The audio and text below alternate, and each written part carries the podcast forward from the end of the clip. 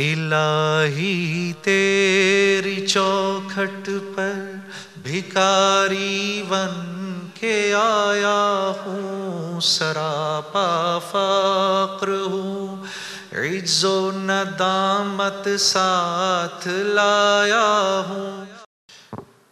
میرے عزیز دوستو، میرے بھائی اور میری بہنوں، میں آپ کے پاس چند ضروری باتیں لے کر آیا ہوں۔ نعت بھی ضرور پڑھوں گا۔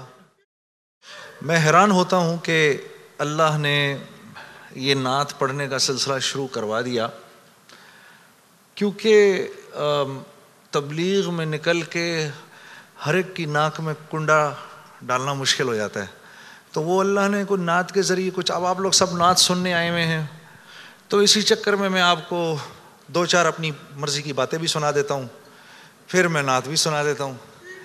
تو سب سے ضروری بات وہ یہ کہ جو سمجھنے کی ہے وہ یہ کہ ہم اس دنیا میں کیوں آئے ہیں۔ یہ سب سے امپورٹنٹ بات ہے۔ ہم اس دنیا کے اندر آئے ہیں ایک شاندار آخرت بنانے کے لیے۔ ہم اس دنیا میں کیوں آئے ہیں؟ ایک شاندار آخرت بنانے کے لیے۔ جو اس نیت سے دنیا میں زندگی گزارتا ہے، اللہ رب العزت دنیا اس کی خود بناتے ہیں۔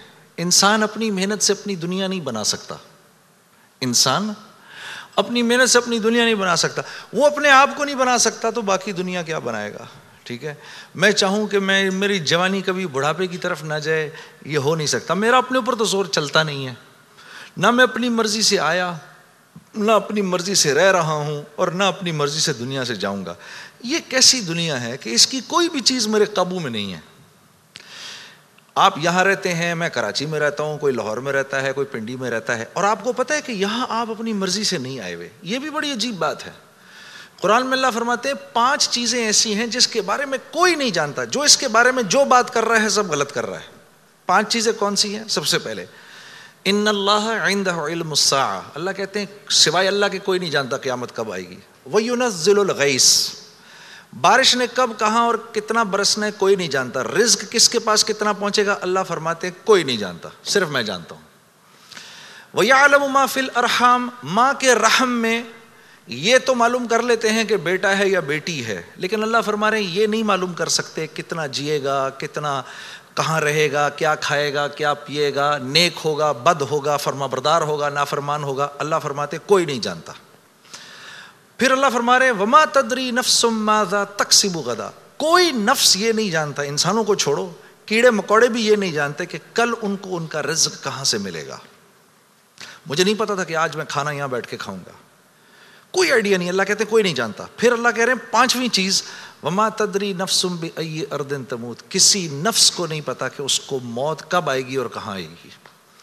سلیمان علیہ السلام کے دور میں ملک الموت سے سلیمان علیہ السلام کی بڑی دوستی تھی، تو ملک الموت حضرت عزرائیل علیہ السلام یہ سلیمان علیہ السلام کے دربار میں اکثر آیا کرتے تھے۔ تو ایک دن دربار میں آئے تو ایک آدمی کو بار بار دیکھ رہے، وہ گھبرا گیا، کسی کو ملک الموت دیکھے اس کی ویسی جان نکل جائے گی کہ یہ مجھے، اور وہ بھی بار بار دیکھے تو ویسے ہی ہوش اڑ جائیں گے۔ تو اس نے سلیمان علیہ السلام سے کہا کہ جی ملک الموت مجھے بار بار دیکھ رہے ہیں، آپ ایسا کریں مجھے تو ہندوستان پہنچا دیں۔ تو انہوں نے ایک جن سے کہا بھی اس کو ہندوستان پہنچا دو، تو ہندوستان پہنچا دیا ان کو۔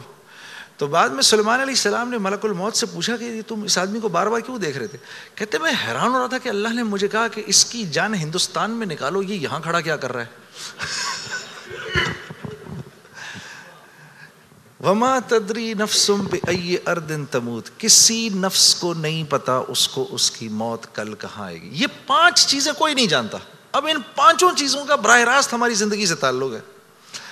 تو پھر یہ کیسی زندگی ہے، یہ کیسی دنیا ہے جس کے بارے میں میں کچھ بھی نہیں جانتا؟ تو اللہ رب العزت نے دنیا کا بننا بگڑنا یہ انسان کے ہاتھ میں نہیں رکھا، یہ انسان کے ہاتھ میں نہیں رکھا، اور اختیار کتنا دیا۔ ہم کہتے ہیں نا بھائی انسان کو اختیار ہے، بھائی اختیار کتنا دیا؟ اختیار اتنا دیا، کسی نے حضرت علی کرم اللہ وجہ سے پوچھا کہ حضرت یہ میرے پاس دنیا میں کتنا اختیار ہے؟ کہا ایک ٹانگ اٹھاؤ اپنی، تو اس نے اپنی ایک ٹانگ اٹھا لی۔ کہا جی دوسری اٹھاؤ، کہا جی وہ نہیں اٹھا سکتا، کہا بس اتنا اختیار ہے تیرے پاس، انسان کے پاس اتنا اختیار ہے۔ اور جو اختیار ہے وہ کیا ہے یہ جاننا بڑا ضروری ہے، انسان کے پاس کیا اختیار ہے۔ اللہ نے انسان وہ واحد مخلوق ہے پوری کائنات میں جو اپنی جان کے استعمال کو بھی جانتی ہے اور چیزوں کے استعمال کو بھی جانتی ہے. انسان کے علاوہ اور کسی مخلوق کو یہ نہیں پتا کہ میں نے اپنی جان کو کیسے استعمال کرنا ہے اور چیزوں کو کیسے استعمال کرنا ہے. گھوڑے کو نہیں پتا کہ میں نے اپنے آپ کو کس کام میں لگانا ہے اور میں نے بکری کا کیا استعمال کرنا ہے. بکری کو نہیں پتا کہ میں کس کام کے لیے دنیا میں آئی ہوں. اس کو کوئی آئیڈیا نہیں ہے کہ بلی کا میں نے کیا استعمال کرنا ہے. بلی کو نہیں پتا میں کیوں آئی ہوں اور بلی کو یہ بھی نہیں پتا کہ میں نے کتے کے ساتھ کیا کرنا ہے. ٹھیک ہے.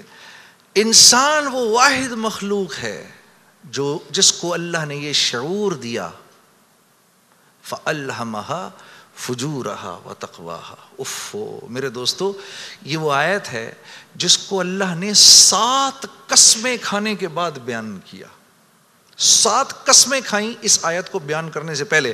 جیسے میں کہوں میری بہن، اللہ کی قسم، رسول کی قسم، قرآن کی قسم، تیرے باپ کی قسم، تیری ماں کی قسم، 6 قسمیں تو یہ کھائیں. پھر آخر میں فرمایا وَنَفْسٍ وَمَا سَوَّاهَا. اچھا چل کسی کی قسم نہیں مانتا تو میرے بندے مجھے تیری جان کی قسم. فَأَلْهَمَهَا فُجُورَهَا وَتَقْوَاهَا. کل قیامت کے دن آ کے مجھے نہیں کہنا یا اللہ مجھے نہیں پتا تھا سیاہ کیا ہے اور سفید کیا ہے. مجھے نہیں کہنا کل یہ قیامت کے دن، کیونکہ فَأَلْهَمَهَا الہام کیا ہے، میں نے تجھے الہام کیا ہے، اچھائی اور برائی کا فرق میں نے تیرے اندر ڈالا ہے اور یہ ڈال کے تجھے دنیا میں بھیج دیا ہے. جیسے کوئی بھی معاشرہ ہو اس میں سچ اچھا سمجھا جاتا ہے، جھوٹ برا سمجھا جاتا ہے، چاہے وہ مسلمانوں کا معاشرہ ہو چاہے غیر مسلموں کا ہو. بےایمانی ہر معاشرے میں بری سمجھی جاتی ہے، ایمانداری ہر معاشرے میں پسند کی جاتی ہے. راست بازی، سچائی، بینگ اپ رائٹ، یہ ہر معاشرے میں پسند کیا جاتا ہے. اور ظلم ہر معاشرے میں برا سمجھا جاتا ہے. جسٹس ہر معاشرے میں اچھا سمجھا جاتا ہے. قتل ہر معاشرے میں برا سمجھا جاتا ہے. تو اللہ پاک فرما رہے یہ چیزیں دے کے میں نے تمہیں دنیا میں بھیجا ہے. میں نے تمہیں تمہاری جان کا استعمال بتا دیا، چیزوں کا استعمال بھی سکھا دیا. تو یا اللہ میں نے جان کا کیا استعمال کرنا ہے، میں نے جان کا کیا استعمال کرنا ہے.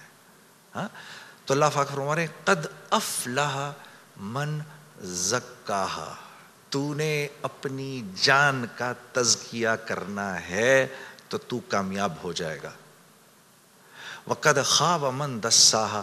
اور اگر اپنے نفس کو تو نے کھلا چھوڑ دیا تو برباد ہو جائے گا. اب ان 2 باتوں پر علماء نے تفسیروں کی تفسیریں لکھ دی ہیں.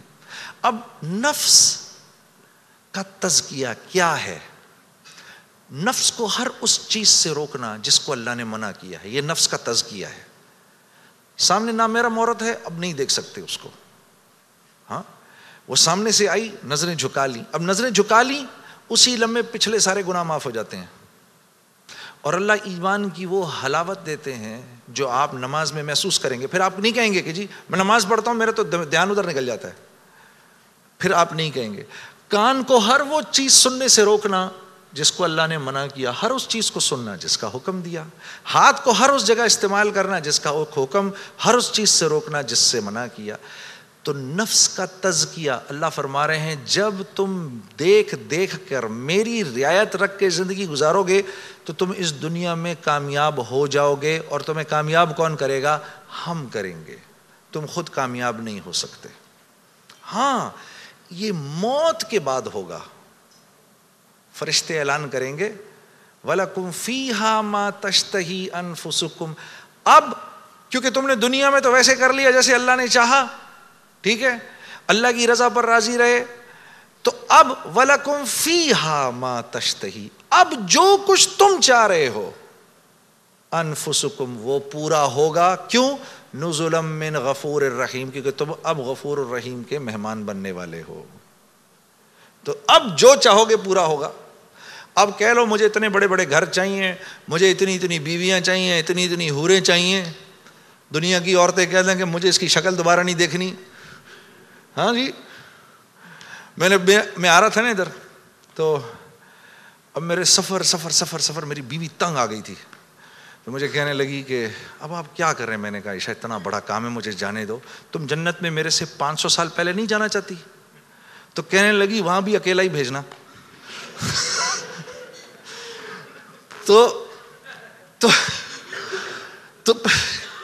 تو پھر مزے ہی مزے ہیں. پھر جو آپ چاہیں گے وہ ہوگا.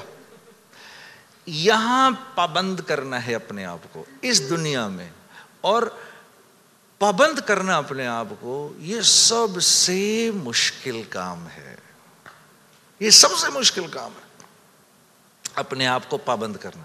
دیکھو انہوں نے اپنے آپ کو پابند کیا, میڈیکل کالج کا تو ڈاکٹر بن گئے, وہاں جو سینئر ڈاکٹرز نے کہا وہی کیا, صبح کہا 8 بجے پہنچنا ہے, 8 بجے پہنچ گئے, وہاں پر جس پیریڈ میں جس کلاس میں جس ڈپارٹمنٹ میں انہوں نے کہا جی پڑھو پڑھتے رہے. اس کے بعد 4-5 سال اپنے آپ کو پابند ہی تو کر کے گزارا, تو 5 سال کے بعد ڈاکٹر بن گئے. آدمی کو اپنے آپ کو پابند کرنا پڑتا ہے, دنیا میں جس چیز کو حاصل کر رہے ہیں اس کے لیے اپنے آپ کو پابند کرنا ضروری ہے. تو دین, اور پھر کیا ہے, جب پابند کیا تو اب ڈاکٹر بن گئے. اب ڈاکٹر بننے کے بعد ڈاکٹر بننے کے جتنے نفع ہیں اب وہ کمائے گا, یہ سیدھی سی بات ہے.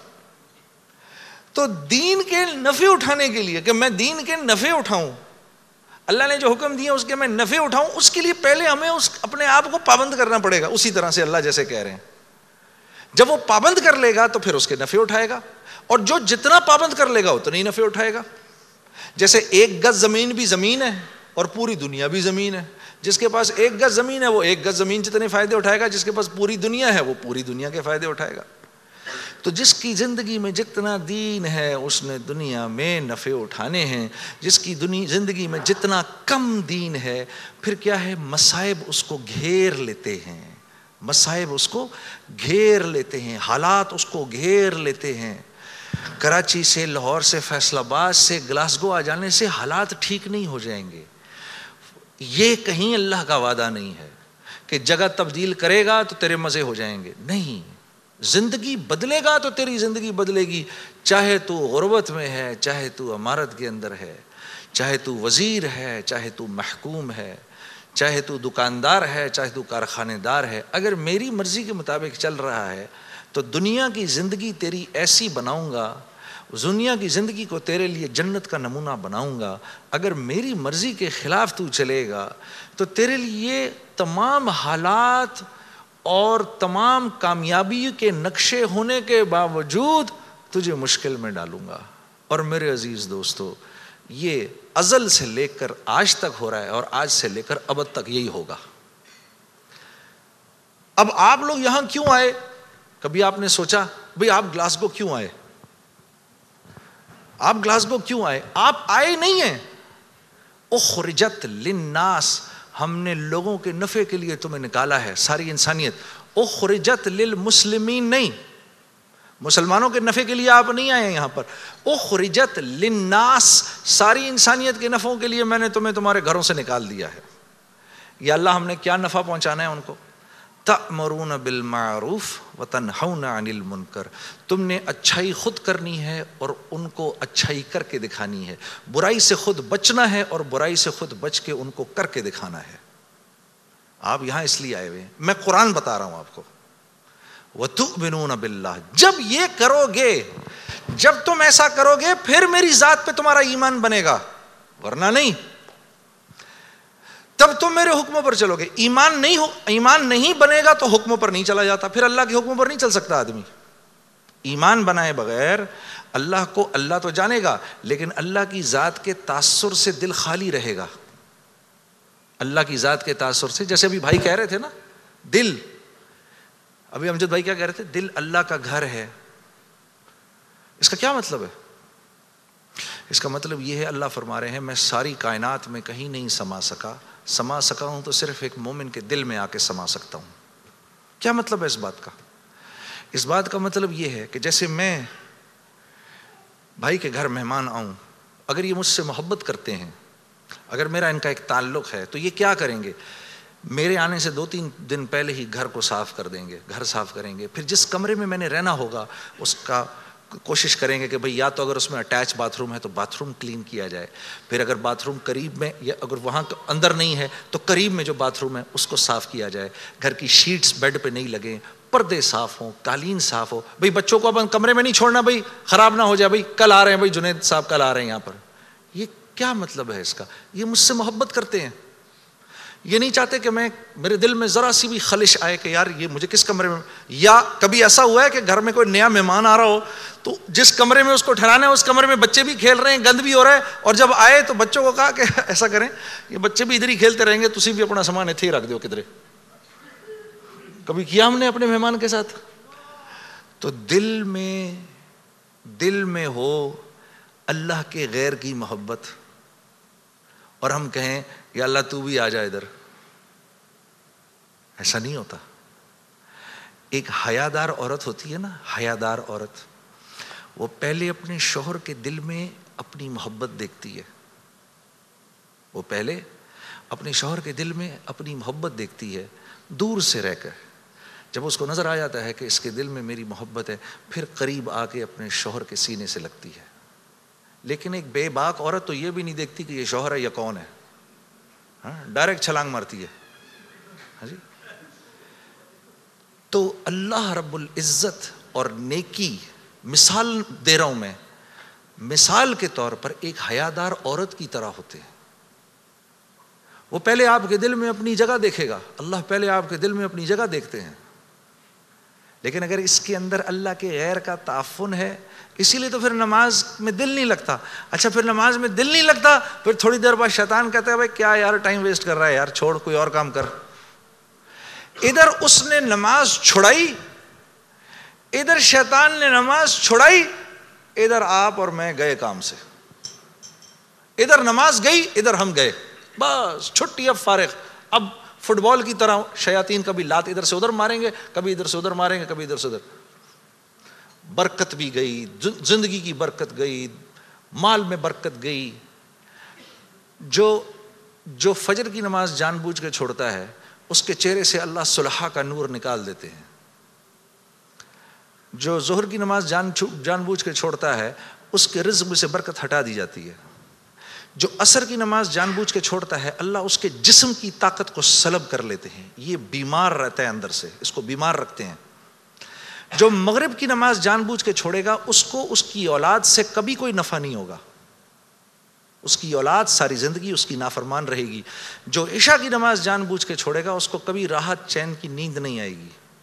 تو اس کے علاوہ میں نے دنیا میں کرنا کیا ہے؟ اور یہی 5 چیزیں تو چاہیے مجھے دنیا کے اندر۔ الہی تیری چوکھٹ پر بھکاری بن کہ آیا ہوں، سراپا فقر ہوں، عجز و ندامت ساتھ لایا ہوں،